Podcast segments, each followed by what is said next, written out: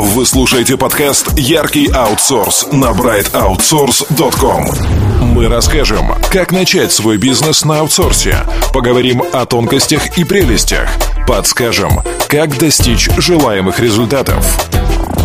Яркий аутсорс на brightoutsource.com с Павлом Ободом. Мы начинаем. Я представлю Николая, это кофаундер и CEO Provectus IT. Я так понимаю, достаточно молодая компания, да, Николай? Да, нам исполнилось два с половиной года примерно, то есть мы в 2009 году стартовали, компания молодая. Угу. Ну, молодая, но на сайте написано, что достаточно высокий опыт специалистов и менеджментский состав, да, то есть более 20 лет. То есть э, компания молодая, а сотрудники уже опытные, правильно? Ну да, на самом деле я всю жизнь, всю свою сознательную жизнь работал в аутсорсинге, начиная как бы после университета, и вот как бы сейчас э, сооснователь и руководитель компании. Угу. Я... А, хорошо, Николай. И ну, вот вначале такой общий вопрос. Э, вы, вы сами приехали из Петербурга, а родились, я так читал, на Урале, правильно? Да, я родился на Урале, потом закончил там школу, поступил э, в Санкт-Петербургский институт точной механики и оптики, э, как раз на отделение компьютерных технологий. Его закончил и потом уже начал активно работать. Именно моя первая компания была компания Star, аутсорсинговая. И начал там работать разработчиком, а потом э, работал тимлидом и так дальше. Дальше проект менеджер так постепенно э, развивался, скажем так, по, менеджерской, по менеджерскому направлению. То есть, ну, у меня довольно такой довольно хороший технический бэкграунд. Последнее место работы я работал в компании Exigent Services. Она входила раньше в тройку компаний аутсорсинговых э, на, наряду с EPAM и Luxoft. Там у меня был довольно большой отдел, больше 200 человек, который я возглавлял. И как бы я отработал там довольно долгий срок, более пяти лет. И финально вот решил как бы организовать свою компанию. Угу. Николай, так, как так получилось, что вы, получается, из северной Пальмиры, да, которую называют Петербург, оказались вдруг в южной Пальмире, которую там называют Одессу? А, случилось это по большому счету стечение каких-то обстоятельств, плюс э, когда я работал в Exigent Services, под моим руководством был а также одесский офис э, компании Exigent Services. Я довольно часто приезжал сюда, то есть буквально там где-то раз в месяц. То есть, в принципе, я Одессу знал уже довольно хорошо. И с клиентом, с которым мы первым начинали, как бы у него было требование, чтобы мы стартанули в Одессе, поэтому я решил, что почему нет, не переехать в хороший климат из серого Санкт-Петербурга. Серого? А чем-то, ну, я сам с города Харькова, а, и, в принципе, ну, непривычно, само понятие моря в нашем городе непривычно. Это, пожалуй, из крупных городов только, что там, а, Таганрог, какой-нибудь Одесса, Севастополь и Петербург. Наверное, наличие моря это, это, это, не знаю, классно, не классно, такой вообще эмоциональный вопрос скорее. Было ли море причиной то, что оказались в Одессе? Или это, если бы это был ваш офис а, в любом другом городе, также переехали бы без вопросов? Ну, море, естественно, не было как бы основным, основной причиной переезда. То есть основной причиной переезда это было именно то, что клиент, с которым мы начинали, он попросил, чтобы это был город Одесса. А, но, в принципе, если бы, например, это был какой-то другой город, я не знаю, пять раз подумал, поехал бы я или нет. Принципе, мне здесь э, довольно комфортно, мне нравится как бы и климат, и, и жизнь. Конечно, есть э, разные специфические вещи, которые, чем Санкт-Петербург отличает от Одессы. Но всему к этому можно э, привыкнуть. Меня, правда, до сих пор, как сказать, сразу понимает, что я не местный, то есть мой акцент меня сразу выдает. Я, правда, не знаю, каким местом, но, вернее, как, как я не так говорю, но меня сразу вычисляют везде. Сразу, Николай, вопрос. А если заметили ли вы разницу какую-нибудь, не знаю, в подходах, э, в работоспособности между украинскими и российскими разработчиками и, не знаю, проект-менеджерами, ну, вообще по работе? Или особой разницы нет между россиянами и украинцами? Я когда еще работал в Exigent Service и возглавлял одесский офис, то была как бы довольно такая яркая разница по поводу финансовой составляющей. То есть э, Э, в Санкт-Петербурге как бы не сильно был не сильно принято разговаривать э, про деньги, ну по крайней мере в те времена, может сейчас уже все все поменялось. То есть как бы там есть некоторые процессы, по которым все бежали, а в Одессе здесь все хотели обязательно поговорить за зарплату при любом как бы э, удобном случае. То есть в принципе ну вот такое мне это было такое яркое довольно отличие в те, в когда в те времена, когда работал в Exigent Service. Сейчас, в принципе, возможно, я к этому уже или привык, или, ну, то есть я эту разницу уже сильно не замечаю. Но по поводу а того, что... По технической подготовке... Лучше где-то работает хуже, ну, мне тяжело сказать. Я думаю, что, э, в принципе, технические составляющие и тут, и там довольно хорошая, и сказать, что там-то лучше, здесь хуже не могу. А, Николай, еще вопрос. Вот э, у вас в титуле написано SEO. Чем, ну вот на практике, чем отличается работа SEO от э, ну, Chief Operation, да, этот офицер, да, или как, как SEO расшифровывается? Мы с моим партнером э, поделили, скажем так, наши обязанности примерно следующим образом. Его основная функция – это вещи, связанные с продажами и с финансовой составляющей. То есть он именно отвечает за продажи, за организацию продаж и, ну, и там финансовыми потоками управляет. Именно мне, по большому счету, лежит все остальное от, э, от управления частично как бы отделами, проектами и, да, не знаю, там до аренды здания и все остальное. То есть все это в конечном, в конечном итоге стекается ко мне. То есть мы с ним изначально mm-hmm. вот так решили, э, ну, так решили, что так будет. Николай, у вас написано на сайте, что ну, Prolectus IT – это R&D компания, да, и вот что, что вы это вкладываете? То есть я понимаю Research and Development, но на практике чем отличается от а, любой другой аутсорсинг компании, которая, которая не заявляет, что она R&D?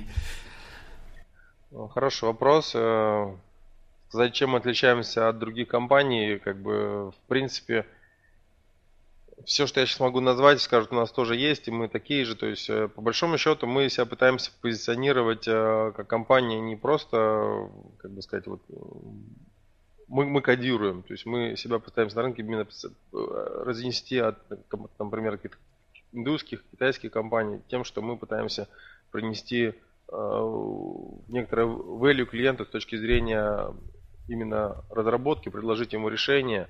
Ну, я уверен, что многие украинские, российские компании, белорусские примерно также себя стараются позиционировать. На самом деле в этом-то и действительно наше есть value на, на западном рынке. И, ну и вообще, то есть, а внутри мы на самом деле пытаемся осуществлять, у нас довольно сделан полный круг э, работ. То есть мы начинаем работать из бизнес-анализа, из дизайна и заканчиваем, скажем так, у нас есть отделы, которые именно занимаются чистой поддержкой, причем уже не на третьем уровне, а, скажем так, на втором. На первом уровне у нас, конечно, нет колл-центров, но на втором уровне у нас есть такие вещи, мы это делаем.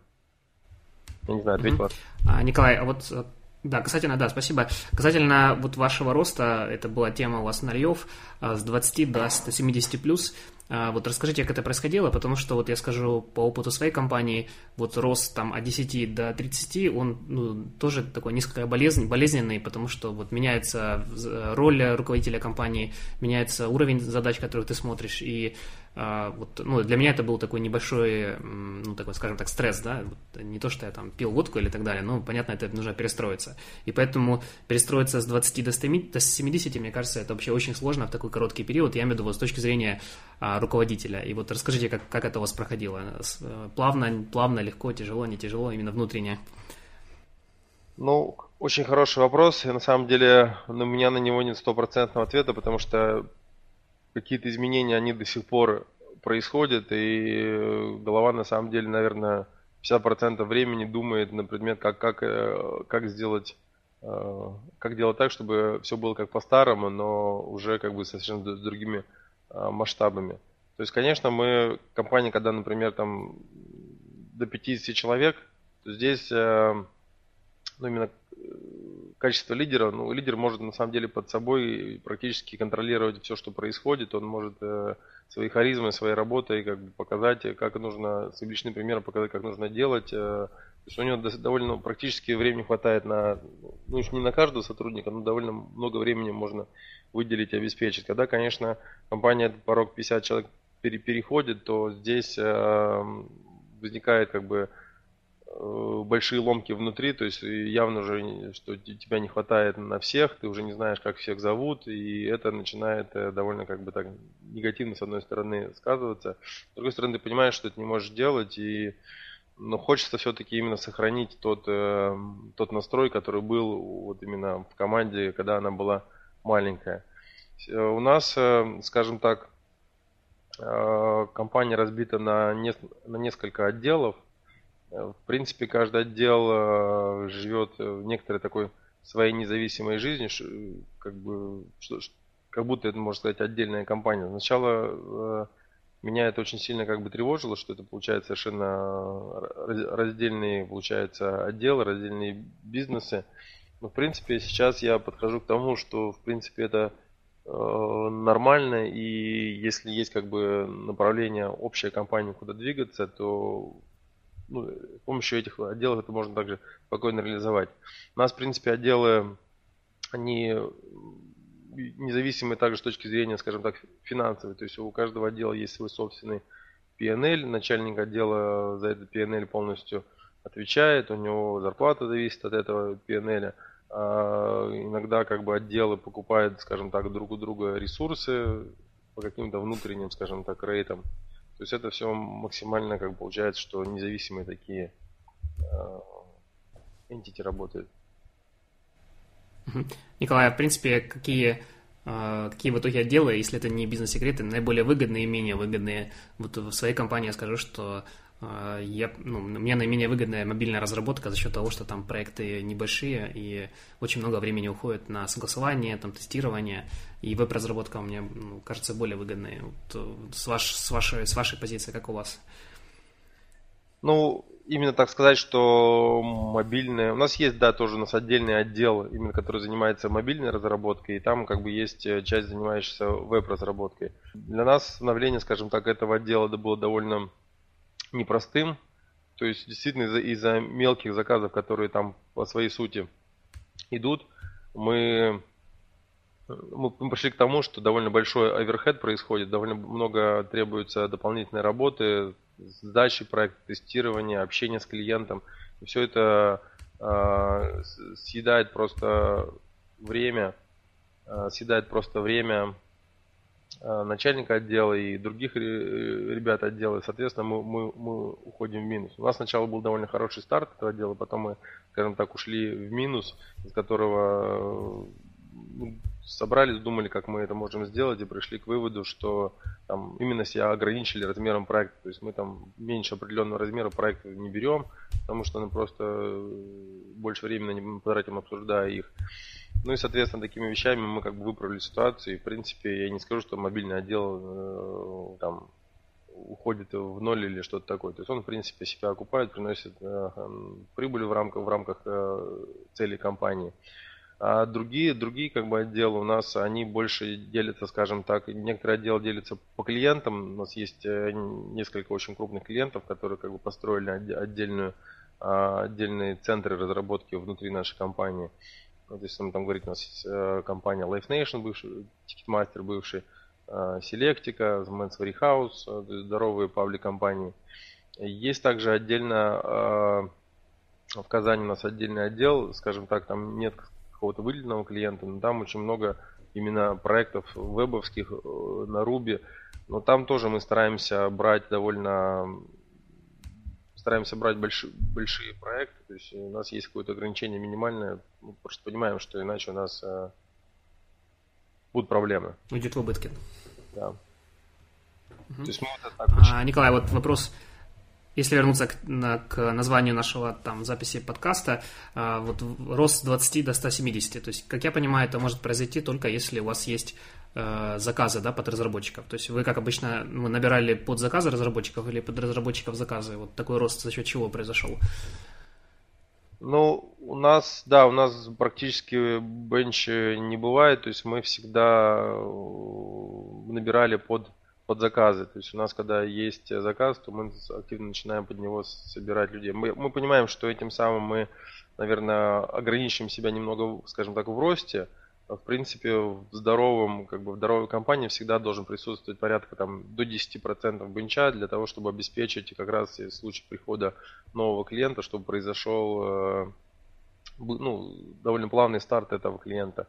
Мы может быть, и хотели бы это сделать, но, к сожалению, у нас как бы так и не получалось. Мы практически всегда под клиента набираем. У нас сейчас довольно тоже громадное, ну не громадное, но большое количество открытых позиций, наверное, больше, не знаю, там, 20-30, которые мы пытаемся тоже закрывать. Вообще непривычно, то есть я читал даже у вас статью там на Доу про, э, видимо, такая либо пиар-статья, либо просто статья про э, про особенности переезда разработчиков, да, если в основном, я бы сказал, крупные компании, особенно в Киеве, перетягивают э, в регионах э, разработчиков, ну, еще, наверное, Харьков и Львов, то Одесса, наверное, ну, я такой там ред, редко слышу. И вот, в принципе, в вашей компании, я так понимаю, тоже много приезжих, да, и вот как вам сложно, не сложно людей перетягивать с других городов? Ну, на самом деле, вот вы вначале спрашивали вопрос про море. А, для некоторых море действительно является фактором, скажем так, климат и море является фактором переезда. И иногда э, люди устают от бурной жизни в Киеве или в Москве. И хочется немножко более спокойно как бы так жизни. И в принципе а, здесь в Одессе это можно себе довольно спокойно организовать. И поэтому плюс как бы когда занимаешься воспитанием детей, семьи, то есть как раз более лучший климат, он всегда хорошо подходит. В принципе на, на, на это довольно, ну, довольно много ребят э, не то что не ведутся, а соглашаются, и они хотят, и переезжают. приезжих действительно довольно много из, и, из Киева переезжает, и из Луганска, и из Николаева, то есть из России.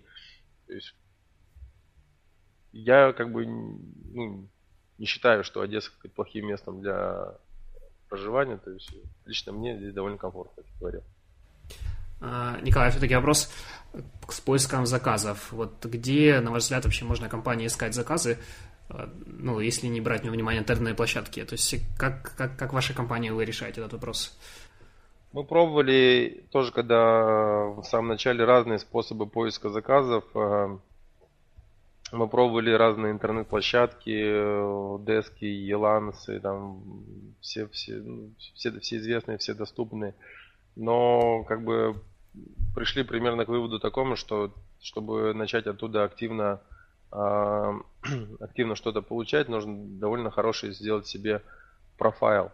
Чтобы хороший сделать себе профайл, это требует довольно как бы большого количества времени. То есть нужно себя там зарекомендовать, возможно, какое-то время там работать бесплатно и, всякое такое. Там есть большие компании, я смотрел на, на, на на Иланце, которые там украинский наш, также Nix Solution, они до сих пор э, ну, судя по данным, которые предоставлены на Одеске и Лансе, там миллион долларов они проводят через, через этот сервис. То есть, что в принципе означает, что это работает. Но мы как бы у нас это пробовали мы где-то полгода, у нас не сильно это получалось. А пробовали, собрали большую а, команду сейлов, которые именно сидят, сидели у нас в офисе в Украине, и мы занимались, они занимались холодными звонками, прозванивали клиентов. Но тоже, если честно, там один или два проекта у нас было за все время, то есть, э, причем небольшие. Это у нас вариант не работает. Основной, как, что у нас сейчас работает, это, конечно, э, сейл, который находится в Штатах, который ходит э, активно по конференциям, по знакомым, по, скажем так, по баням, по барам, то есть где можно с кем-то познакомиться и, и как бы предложить, скажем так, свои услуги. А плюс э, активно, э, активно продаем в России, то есть довольно большое количество заказов идет из России, ну, наверное, процентов 90 из Москвы. Я имею в виду из, из, российских, из российских продаж. Здесь тоже как бы есть какие-то uh-huh. старые связи, старые знакомства, с которыми как бы плюс э, то, что мы мобильные приложения делали, как бы они себя зарекомендовали, и ребята рекламируют нас, то есть передают из рук в руки, то есть в этом плане тоже идут продажи. Но украинский рынок э, у нас довольно мало, скажем так, э, заказов приходит. У нас не было всего несколько бидов, в которых мы участвовали, но есть у нас заказы, но довольно в значительно меньшем количестве. То есть в основном это Штаты, Россия, э, Скандинавия. Про Германию и Англию у нас нету, к сожалению, либо из-за того, что у нас там нет представителей сейлов, либо из-за кризиса текущего. Пока немного, скажем оттуда приходит бидов. Николай, а как вы находили и вот ну, выбирали вот это селза, который у вас работает в Штатах? Потому что я знаю, для многих компаний это вот большой вопрос, как отобрать человека, как найти, сколько ему платить, платить процент или процент плюс ставка, или только ставка. Вот как вы этот путь прошли? Я перед э, вот этим подкастом прослушал все ваши подкасты, которые у вас были на, э, на сайте. Там, понимаю, этот вопрос не раз, не раз поднимался, и даже есть очень интересные советы и рекомендации. У, нас, у меня, к сожалению, ответа на этот вопрос нету, потому что сейл, который, скажем так, сидит э, в Штатах, это мой партнер. Он как раз и занимается активно продажами. У него довольно большой опыт работы в разных софтверных организациях до этого в Штатах.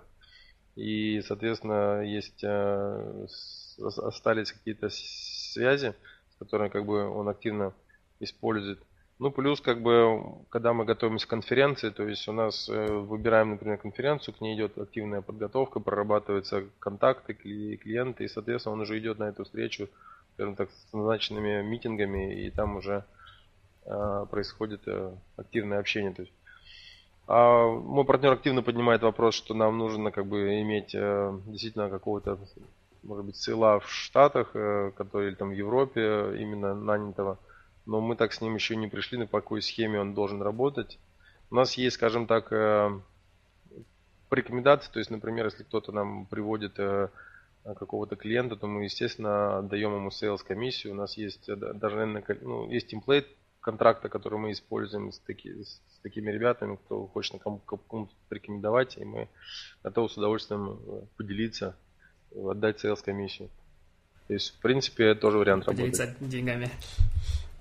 Угу. Хорошо, а вот тоже э, вопрос. Аудитория интересуется, самого первого клиента, вот когда в той компании, где у вас было 20 человек, откуда он появился? Э, то есть вы увели из предыдущей компании или как-то иначе это было? Нет, никого ниоткуда не уводили. Вот мой партнер Sales, он как бы э, он с этим клиентом активно работал, и как бы когда клиент сказал, что да, нам интересно, будем открывать разработческий центр, и, соответственно, мы для него это все и организовали. То есть э, это больше находка моего партнера. А, хорошо, спасибо. Николай, еще вот в плане в плане роста, опять же, если говорить о таком достаточно бурном, я даже не знаю, был ли подобный прецедент в Украине, вот можете назвать, скажем так, две-три основных проблемы, с которыми вы столкнулись, и как их вы решали? Именно связанных с, с резким увеличением, кроме вот то, что внутренних. Ну, э, какие основные проблемы при таком росте, я понимаю, что нужно решить. Но они на самом деле стандартные и при любом росте. А, проблему одну это нужно решить, это чтобы а, не, как бы вы не можете расти, если у вас начинает заваливаться производство. То есть производство у нас у вас должно работать, скажем так, а, хорошо, как часы, и, и клиенты должны быть счастливы и довольны. То есть вы не можете э, именно только рассчитывать на то, что давайте, давайте быстрее, быстрее новых, новых клиентов. То есть э, это, ну, это вы сами, сами себя в конце концов обвалите. Другая вещь, это, естественно, нужно обеспечить cash flow, чтобы у вас э, ситуация была такая, что программисты не будут ждать, когда у вас там 30 дней после сдачи проекта пройдет там для получения следующего денег э, от, от клиента. То есть э, они этого не ждут, они это не поймут, поэтому кэшлоу должно работать как часы, деньги должны быть всегда на выплату зарплаты. Это как бы тоже нужно активно продумать и делать. Ну и еще вещь, третья, это вот то, что все-таки действительно с большим ростом, это сохранить настрой внутри, потому что действительно возникает большое количество проблем. Отделы, как у нас организован, начинают немножко ревновать друг другу, даже сидя в одном, в одном офисе, там, говорить, что а вот ты там из другого отдела, я с тобой дружить не буду, ну, образно, там, такими шутками. Потом, конечно, все это в какой-то степени перемешивается, но все равно есть, но до сих пор как бы есть некоторое такое между некоторыми отделами противостояние. То есть это тоже нужно чинить. Примерно вот так. Спасибо, Николай. Да, Николай, еще касательно в, вот вашего рейтинга на Доу, да, и вот лучший работодатель до, до 200 э, и до 80 было два года назад, да, бронза у вас было и, и золото еще в прошлом году. Вот все-таки как? Как, как? как вы это сделали? И было ли это вообще такой задачей? Мотивировали ли вы сотрудников как-то, чтобы они за вас голосовали? Я понимаю, что заставить там насильно мил не будешь, но наверняка вот, э, ну, очень, очень многое для этого делали. Наверное, не, не для рейтинга, но вообще. Вот, может быть, тоже там 3-4 фактора, как, как, как стать лучшим работодателем. А, ну, первый год, когда мы начали, э, на самом деле мы про этот рейтинг даже не сильно знали, что он существует. Э, потом как бы э, активно рекламируясь на Доу, пытаясь привлекать сотрудников, как бы нам предложили поучаствовать в этом конкурсе, мы заплатили взнос, и так получилось, что мы заняли вот третье место, мы совершенно это для нас было полной, скажем так, неожиданностью. Как бы что мы для этого делали – но на самом деле у меня какой-то такой вот, э, мы даже с партнером немножко на эту тему не то что ругаемся, а, а дискутируем. То есть э, довольно большое количество и хочется внутри сделать хорош, хорошего для, для сотрудника. То есть э, это не только как бы сделать хорошее удобное место, там площадку солнечную или еще что-то, но именно коммуникационно. А все эти вещи, чтобы Э, ребята чувствовали, ну, конечно, изъезженная такая фраза, это как дома, как в семье, но действительно так хочется сделать, и, ну, действительно у нас это получилось. Во втором году мы заняли первое место, ну, там действительно какая-то была жаркая, скажем так, битва, то есть мы там то на третьем, то на втором, то на первом, как бы так плавали, и в конце концов, когда сделали срез, то есть мы оказались на первом, ну, слава богу. Здесь мы уже, скажем так, довольно сильно переживали, выиграем или нет, но сказать, что мы заставляли сотрудников голосовать, я, я не могу. То есть э, все-таки ребята голосовали сами. Что будет в этом году, не знаю, потому что этот год очень у нас такой переломный э, с точки зрения внутренних, э, э внутренних процессов, внутреннего состояния. То есть мы сейчас активно думаем над э, процессами, как э, не только там рабочими столами, вечеринками и какими-то вещами мотивировать сотрудника, а как-то более, более, скажем так, глобальным подходом. Есть какие-то наработки, но пока не хочу делиться. Угу. Николай, а вот эти рейтинги, ну, по вашим ощущениям, что-то дают они или нет? Э, охотнее к вам идут сотрудники? А, не знаю, то есть э, мы, мне лично, как только, скажем так, приятности лично как бы больше ничего не дают, а сотрудники ну, дают, наверное, пиар, то есть когда все-таки рекрутеры пытаются новых сотрудников найти, они показывают, говорят, что вот смотрите, ну здесь уже зависит, конечно, от сотрудника. Но я не думаю, что это основной как бы мотивационный фактор людей присоединяться к компаниям. Вряд ли, что это основная вещь, на которую люди смотрят. Николай, а у вас есть э, в компании ну, так, массово удаленные сотрудники, и если да, то как налажена работа с ними? Эффективно, неэффективно? Массово нету, массово нету, то есть есть э, энное количество ребят, которые как бы э, работают удаленно, так получилось, что мы там начинали с ними сотрудничать, обычно на каком-то фрилансе, потом они говорят, что ну, нам нравится, как они работают, мы, и мы берем их в штат, и они как бы так и остаются э, удаленно. В принципе, то есть я никакой проблем не вижу с удаленной работой. Единственное, что вещь, которая меня немножко смущает, это коммуникационная. То есть все-таки человек вынесен за команду. Мы пытаемся такого сотрудника периодически привозить в офис, там на неделю, на две, он как бы так, чтобы пожил, почувствовал с командой. Обычно стараемся это предугадать, например, при начале нового проекта, либо в конце проекта, чтобы такая коммуникация произошла. А, в принципе, то есть довольно часто ребята работают из дома. А, ну, скажем так, некоторое негласное правило, раз, раз в неделю можно работать из дома. Ну, соответственно, сотрудник информирует, что он работает из дома, его лид знает, и project менеджер знает, все знают, что он сейчас доступен. То есть это, это не отдельный, скажем так, выходной. Угу. А, Николай, вот еще вопрос. Как, как вы боретесь с звездностью сотрудников? То есть люди, которые на ключевых позициях, они знают об этом и могут себя там некорректно вести с руководством или ну, наверняка ну, понимаете, о чем я говорю, да? Я понимаю отлично, про что вы говорите. Э, не знаю, как ответить на этот вопрос. Так, такие вещи существуют. То есть, если, э, скажем так, ну здесь с точки зрения бизнеса вам нужно четко понимать, если у вас появился звездный сотрудник и там на него все на свете молятся, то на самом деле вам нужно какой-то всегда иметь бэкап э, для данного звездного сотрудника, потому что если он в конце концов он если он будет, не будет лояльной компании, решит уйти, то у вас будут как бы проблемы. С другой стороны, звездность тоже бывает э, разная. Звездность бывает как бы, ну, скажем так, из-за неопытности, но все равно, что там вам 20 лет, и вы решили, что вы теперь сеньор, и, и все. И хоть хочешь пой, хочешь танцуй, ничего не сделаешь. Но я думаю, здесь э, сильно тоже много ничего не делаешь, кроме как э, человеку объяснять, что ну вот смотри, этого ты не знаешь, здесь вот в этом ситуации, если у тебя не, не, недостаточно опыта, ты поступил как-то по-другому. Ну, здесь уже, наверное, больше, скажем так, индивидуальная работа с каждым. Э, Все-таки это не, не, не массовость. Не сотнями, не тысячами, не десятками такие, такие вещи происходят. Более детальная работа HR и руководителя с человеком. Угу. А, еще я увидел у вас, то есть у вас есть ну, необычное направление Perl, да, или как оно, Perl, правильно звучит? Вот да. как надо, надо ждать, перспективный этот язык или нет? А, у нас как бы есть один клиент, Life Nation, Ticketmaster бывший. А они свой сайт э, давным-давно, свое решение сделали, сделали на Перле. И как бы у них это хорошо работает, они все счастливы и довольны. И когда они, Ticketmaster э, занимается тем, что он продает билеты не на поезд, на самолет, а именно на какие-то концерты большие. Например, концерт Мадонны проходил в прошлом году, на Украину она тоже приезжала. И они, как бы, основные, кто продает билеты. И билеты были проданы, там, больше миллиона билетов за несколько минут. Соответственно, сайт должен выдержать все эти нагрузки.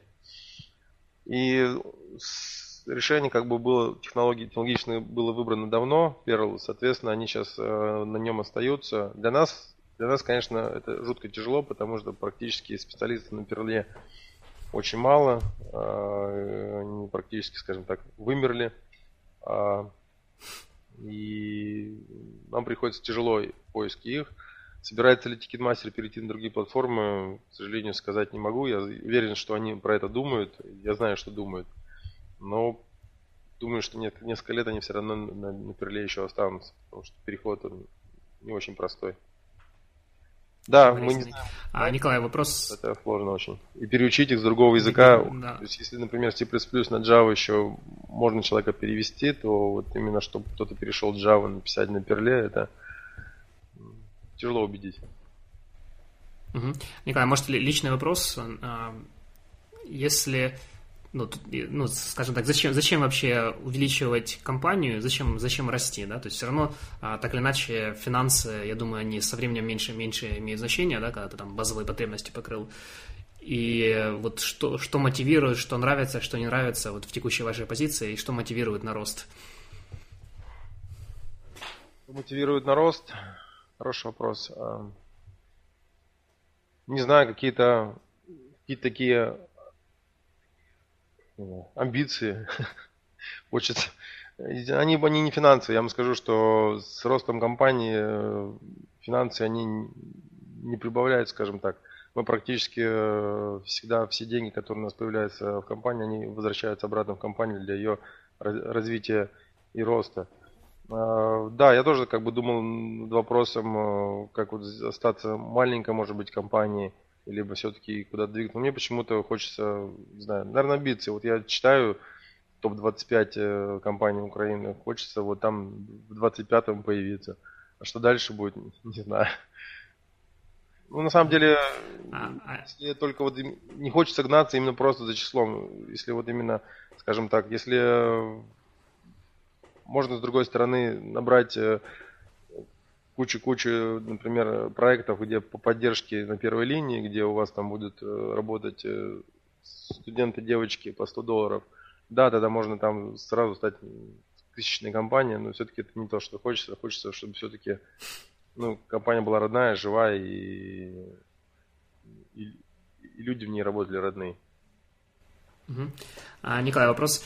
Э, сразу тоже два в одном. Как, как лично вы ну, управляете своим рабочим днем, потому что представляешь, какой поток информации на вас идет, как вы э, боретесь с потоками информации, ну, скажем так. И второй, э, самообразование. Вот, что-то вы делаете в этом плане целенаправленно, какие-то книги читаете, тренинги посещаете, кроме информационных, или просто обучаетесь уже в бою? По поводу информационных потоков и как бы все, что происходит. На самом деле скажем так, то есть э, та схема работы, которая у нас сейчас построена, схема работы отделов, э, как я говорил, отдел практически э, у нас практически независимый. То есть, в принципе, очень многие решения принимаются руководителями отделов. я не скажу, что я как бы на операционной деятельности отдела принимаю участие, то есть э, получается самую рутинную работу начальники, руководители отделов выполняют. То есть у меня больше, как же, скажем так, э, стратегические, либо связи между отделами, либо какие-то вещи. То есть у меня на самом деле, скажем так, времени хватает э, вполне. Основная как бы проблема, что у меня происходит, чем у меня болит голова, это на какими-то подвисшими вопросами, которыми как бы ты не знаешь, какое решение принять, и вот они как бы висят, ты ними думаешь, но в какой-то момент, когда ты понимаешь, что принимается такое решение, и побежали дальше, ты счастлив. То есть у меня, наверное, проблема сейчас не со временем, а с, э, с какими-то э, глобальными вопросами, которые хочется решить, придумать, как это сделать. Но с точки зрения той же мотивации сотрудников, там можно там всех там по 10 мониторов поставить, но только я переживаю, что счастье у всех от этого не прибавится и бизнес-проблема это не решится. А, все-таки какие-то есть, хочется другими какими-то способами более интересными делать компанию. Угу. В плане образования, самообразования. Да. Под образование в основном это разные конференции, а, подкасты, иногда книжки читаю, но на самом деле я не любитель, вот так с детства появилось читать книжки. Больше детям на вечером рассказки разные. Ну, в основном это подкасты, а, подкасты, конференции, какие-то статьи в интернете, то есть примерно так. А какие э, подкасты слушаете? А, ну вот я ваш подкаст прослушал. Недавно э, прослушал подкасты разработческие, не вернее разработческие, а бизнесовые. Сейчас я скажу, как они называются. Вот российские. Сейчас я найду в телефоне, как они называются. Ну давайте я пока отвечу дальше, потом найду и скажу. Как он называется. От, от, от Максима Спиридонова, да, у него есть там про бизнес? Да, да, да, да, его. Ага, ага я понял. Да, ну, пожалуй, в российском подкастинге не так много, больше есть какие-то бизнес-передачи. Хорошо. Так, и в плане, в плане мотивации сотрудников, вот, может, какие-то вы нашли там золотые таблетки, кроме как мониторы, или вот что, что помогает э, сотрудникам вот, делать, делать хорошо? Ну, вот, я так понимаю, что, э, ну, как, как говорят, есть э, мотивация с помощью морковки либо спереди, либо сзади. Э, вот мне интересно, особенно в, в плане спереди, есть ли у вас какие-то премиальные системы и, и наоборот, есть ли штрафные санкции за, э, ну, когда срывают дедлайны? Ну, я, наверное, такой менеджер больше, который любит пряниками все кормить. Но на самом деле я пытаюсь эту сторону в себе побороть, то есть стать, скажем так, более, более жестким в этом направлении.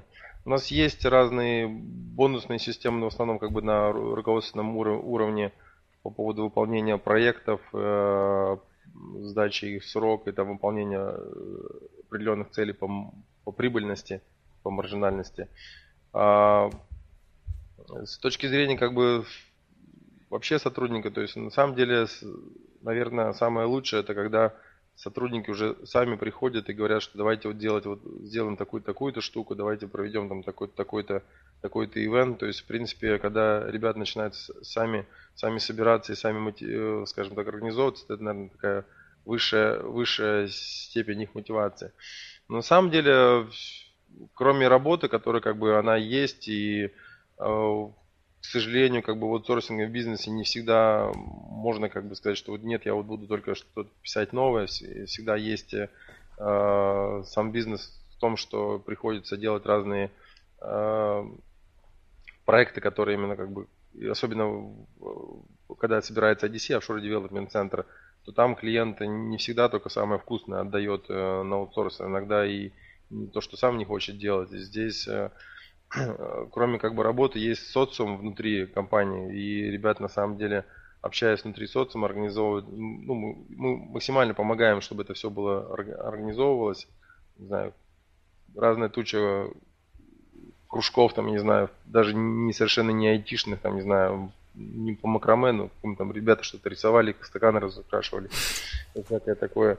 Плюс обучение, то есть э, довольно внутри активная система обучения идет, то есть ребята учатся, знают что-то новое.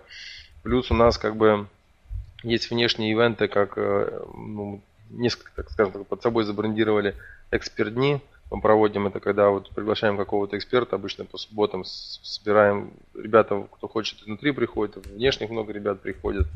А, делимся, вот у нас недавно прошел по Перлу Эксперт Day. При, при, при, приехали клиенты из, из Штатов и отлично его провели, рассказали про их новые штуки в Перле. Потом, что-то еще хотел рассказать. А, по поводу мотивации. У нас, когда мы компанию стартовали, э, э, мы довольно как бы весело начали проводить вечеринки и довольно, скажем так, часто. Потом мы немножко это снизили, стали проводить примерно там раз в три месяца. Но эти вечеринки как-то проходили с таким несколько большим размахом, что через некоторое время нас начали, скажем так, э, с кем-то встречаешься, говоришь, я работаю в компании Proyectus. А, это там, где такие веселые пати. То есть мы уже как бы так стали ассоциироваться не с компанией, которая занимается разработкой программного обеспечения, а с компанией, которая классно проводит вечеринки. В принципе, тоже неплохо, если у нас с аутсорсингом не пойдет, то мы можем пере, переквалифицироваться на, на паде. Но, в принципе, этим мы yeah, неплохой сделали пиар. И плюс, э, ну, ребятам нравилось, то есть это все собирались, общались, куча знакомых появлялось. Сейчас, конечно, при таком размере уже не, не такой, скажем так, э, выхлоп от этих вечеринок в том плане, что не настолько коммуникационно они э, проходят, и не все уже как бы тогда приходят. Вот поэтому сейчас думаем активно, как, э, какой, какой событие, как сделать, чтобы максимально начинать сплачивать ребят так, при, таком, при таких размерах. Ну давайте пока, э, пока я могу ответить на какие-то вопросы, которые в чате писали, да? Или хотите, можете еще написать какие-то. Так, сейчас я... Как открываете направление в компании? Хороший вопрос э, по поводу новых направлений. На самом деле, э, аутсорсинг бизнес, он, у него есть плюс в том, что он чуть-чуть э, позади, скажем так, продуктовых бизнесов или каких-то новых технологий. То есть, в принципе, уже видно тренд, который происходит на рынке, что вот в этом направлении сейчас все начинают бежать. Соответственно, можно в этом направлении начинать двигаться. Не обязательно двигаться сразу там, нанимая 10 человек или что-то делая. Можно написать несколько статей, найти какого-то специалиста, который бы э, в этой теме понимал. И, соответственно, начать эту тему немножко прорабатывать, пиарить для себя и на тех же выставках э, присутствовать, показывать, что у вас есть какая-то экспертиза в этом направлении. Но это с точки зрения села. Соответственно, если есть, наверное, если тренд, есть э, желание, то постепенно клиенты появляются, соответственно, начинаете растить под эту тему команду сотрудников. То есть сейчас на самом деле, ну, вот такие из горячих это кстати, на, на Украине не сильно, скажем так, развито. Это Salesforce.com, очень активно развивающийся в Штатах, и там как пирожки специалисты эти нужны. Плюс э, большой тренд это все, все связано с Big Data. С Big Data. То есть э, я, я, мы тоже как бы в этом направлении активно думаем, но на самом деле тоже еще никаких таких больших проектов э, не делали, не развили экспертизу, но такой тренд есть. Угу. Николай, вопрос э, с, связанным с э, бизнесом. Вот если бы, допустим, у вас не было партнера, смогли бы вы стартовать или нет? Партнера, с, который как селзом работает. А, если убрать, вы имеете, если отрезать sales, имеет ли смысл как бы дальше существовать? Ну, примерно так, да. Ну, sales это как бы одна из вещей, которые необходимы, необходимы и нужны в сервисном бизнесе, скажем так, для развития, и даже не для развития, если проекты, они имеют свойство заканчиваться и нужны, нужны что-то новое. То есть без SLA, конечно, жить было бы очень тяжело.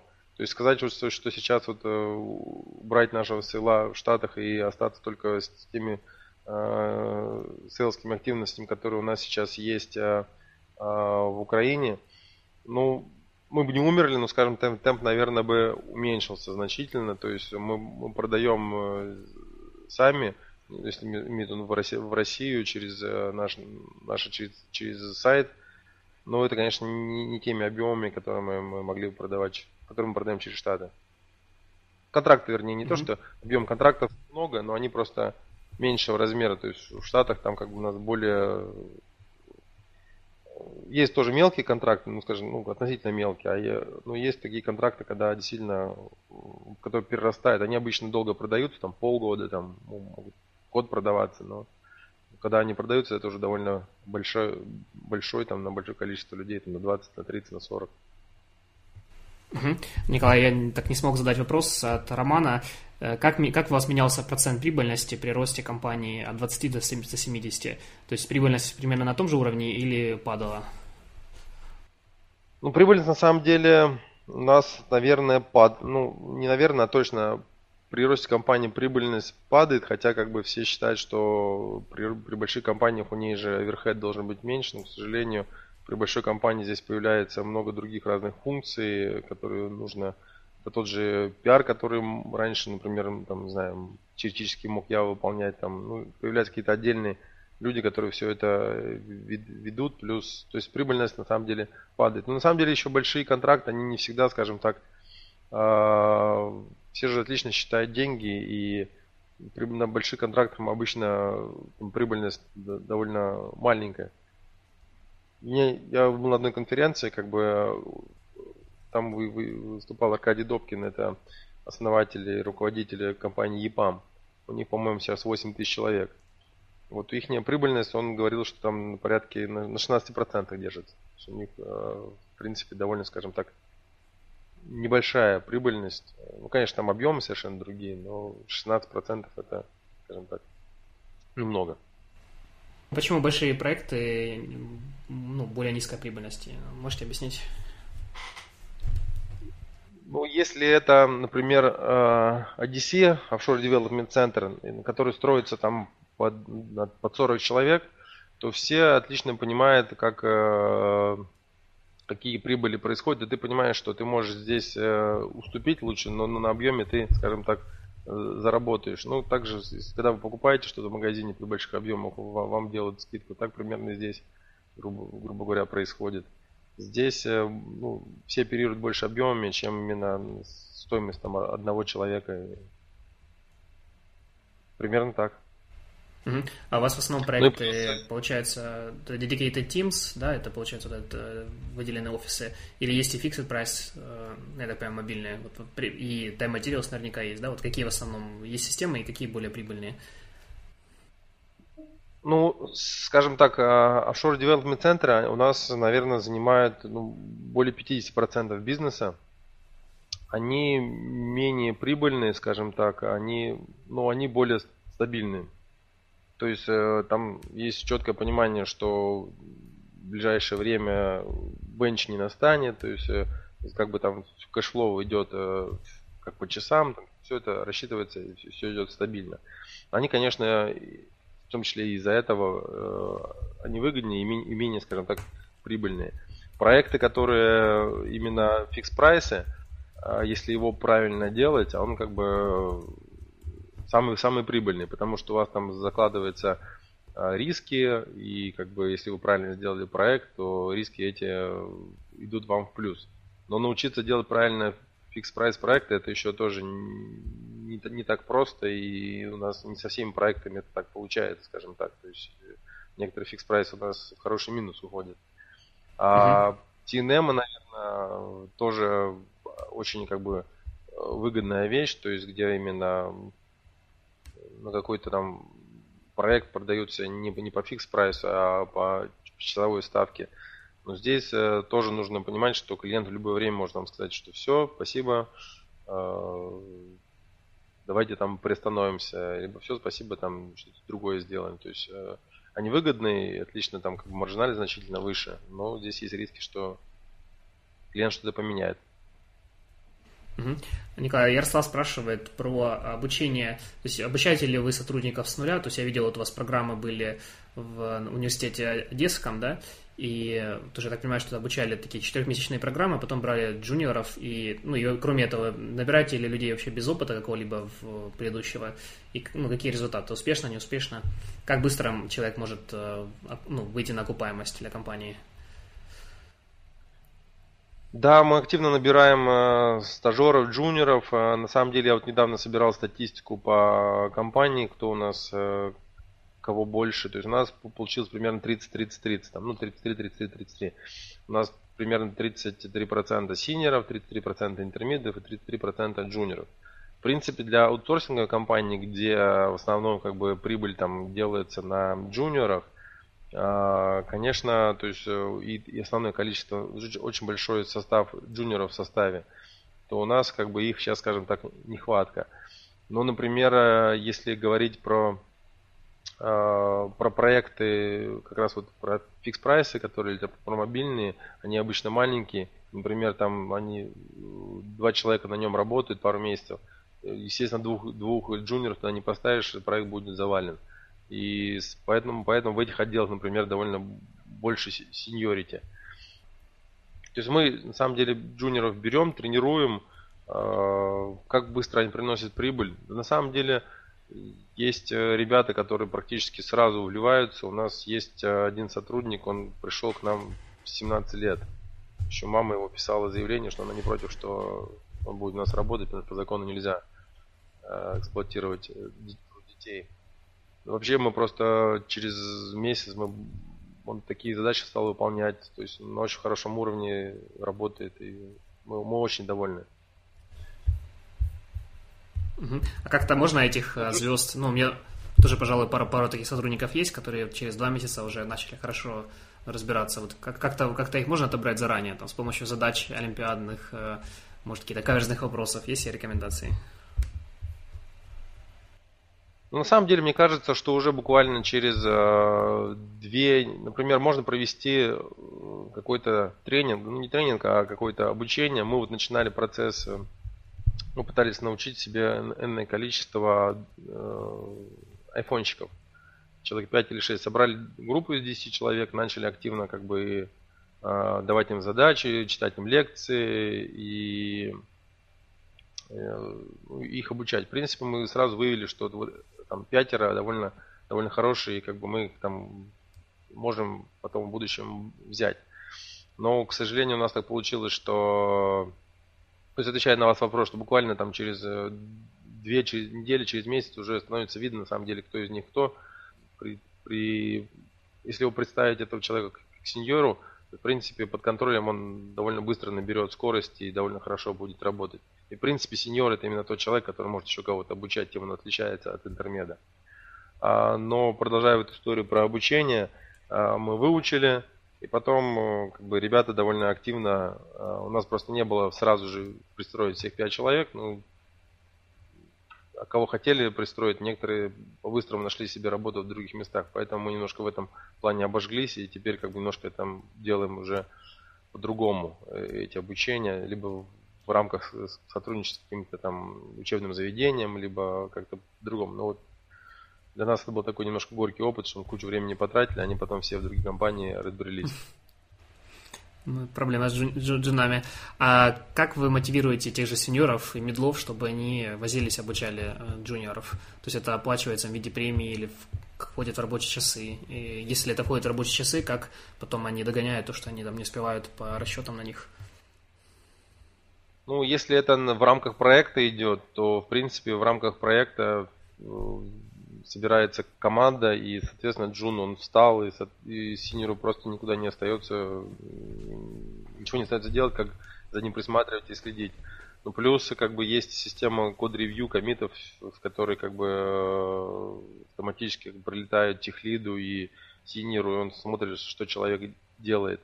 А, также с точки зрения как бы обучения, чтобы синеры ходили и читали лекции а, в различные учебные заведения – Здесь мотивация на самом деле больше у самих сеньоров. То есть очень многие хотят делиться знаниями.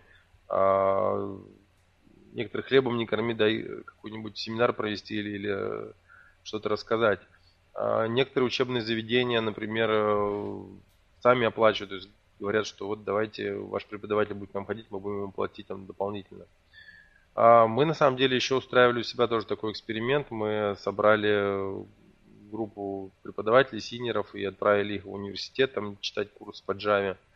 Оплатили им э, ну, зарплату, плюс зарплата сама собой, собой шла, и плюс платили еще дополнительный как бы бонус за это обучение. Но, к сожалению, мы тоже там немножко не, не были успешны. Мы оттуда с, с этого потока, где мы там порядка 80 человек обучали, в конце конечном итоге взяли всего одного. А деньги, mm-hmm. которые мы заплатили ребятам а, за это обучение, там ну, были равны, скажем так, 10 бонусам, которые мы рекрутеру платим за найм джуниора. То есть, в принципе, рекрутер так мы там джуниоров найти ну, здесь раз дешевле. Николай, вопрос от Алены. Как вы делаете просчет а, очень крупных проектов на fixed price? А вот сейчас ко мне вошел в мою компанию проект, ну, там, на 8 месяцев, на, ну, там, до 5 человек, и тоже, ну, как бы не маленький, ну, мы какие-то закладывали туда риски, но все равно, мне кажется, это некая такая рулетка. Вот есть ли у вас какие-то рекомендации по этому? Да, это жуткая рулетка. На самом деле нужно максимально убеждать клиента все-таки пойти по TNM. Ну, клиенты, я понимаю, что бывают разные. Некоторые сразу категорически говорят, что нет, нет и ни за что.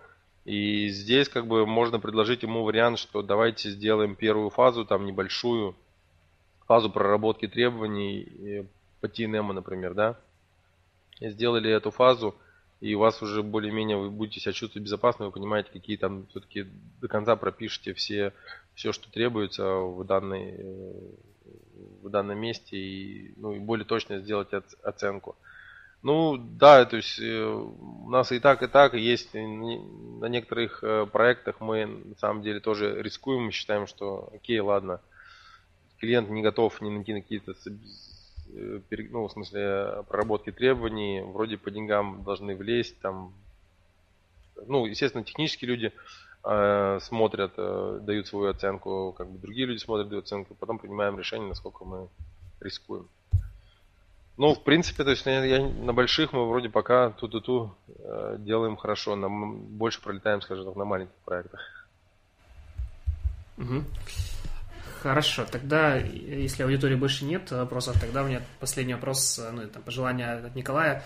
А, вот, может быть, еще, еще, еще что хотите добавить, э, и, может быть, общее пожелание владельцам компании и те, которые хотят открыть свои компании. Что я хочу всем сказать? Ну, на самом деле, пожелать всем удачи, чтобы на самом деле бизнес у нас непростой, очень э, тяжелый, очень сильно связан с людьми. В этом есть большие плюсы и, и, и те же большие минусы. Иногда я как бы мечтаю, что вот был бы какой-нибудь классный бизнес, где людей нету, чтобы так это все, всю человеческую составляющую убрать. Иногда очень тяжело, конечно, все эти вещи. Но с другой стороны, это, это все потом возвращается в признание сотрудников и, и всем остальном. А, то есть терпение нам – с точки зрения, как бы, как долго жить аутсорсингу, плохо это или нет, я могу сказать, что судя по всем, как бы, данным, которые выдают э, аналитические компании, что потребность только будет расти, э, и расти там будет в разы, скажем так, то есть нам всегда работа будет. Э, то, что еще хочу сказать, что многие говорят, вот я работаю в продуктовой компании, это, это более классно, вы работаете как в сервисной компании, непонятно чем занимаетесь, это плохо. На самом деле я тоже не согласен. Э, сервисная компания на самом деле очень часто именно, скажем так, является продолжением какой-то продуктовой. То есть мы на самом деле с многими компаниями работаем это продуктовыми, где по большому счету вся разработка идет у нас, и бизнес-анализ идет у нас, а где-то там находятся только продавцы, которые продают этот продукт. То есть э, для, для сотрудников, скажем так, работая в сервисной компании, он, он более, мне кажется, э, secured, более, как называется по-русски, безопасность. Более застрахован если какой-то проект накрылся, он всегда может э, пойти в другой проект, или он совсем не прижился на проекте. Бывают такие случаи, причем здесь ничего плохого не случилось с человеком, просто не прижился. Он может в, любой, в любом другом месте, в любой другой команде отлично, отлично себя проявить. То есть, в принципе, у сотрудника у него всегда больше гибкости и возможности пробовать. Я, я не призываю, конечно, между прыгать между проектами, это очень плохо, и это практически как бы ну, нужно контролировать. Но в принципе у сотрудника больше выбора. То есть давайте больше работать э, с людьми, и тогда у нас будет больше и больше э, и роста, и opportunity, и кайфа. На самом деле, если у кого-то есть вопросы, смело писать, э, мне отвечу. Я напишу сейчас. Так, координаты Николая, Николая есть на сайте Provectus IT, там есть Skype, э, почему-то открытый email тоже не зашифрован. Хорошо, тогда спасибо Николаю за то, что нашел время, ответил на наши тоже не все простые вопросы. И тогда, Николаю, до свидания. Да, спасибо. Нет, пожалуйста, пишите, я с удовольствием отвечу. Этот и другие эпизоды подкаста «Яркий аутсорс» вы всегда можете послушать на brightoutsource.com podcast. Хотите вывести свой бизнес на максимальные показатели уже сегодня? Скачайте бесплатные книги и аудиокурсы на сайте brightoutsource.com free прямо сейчас.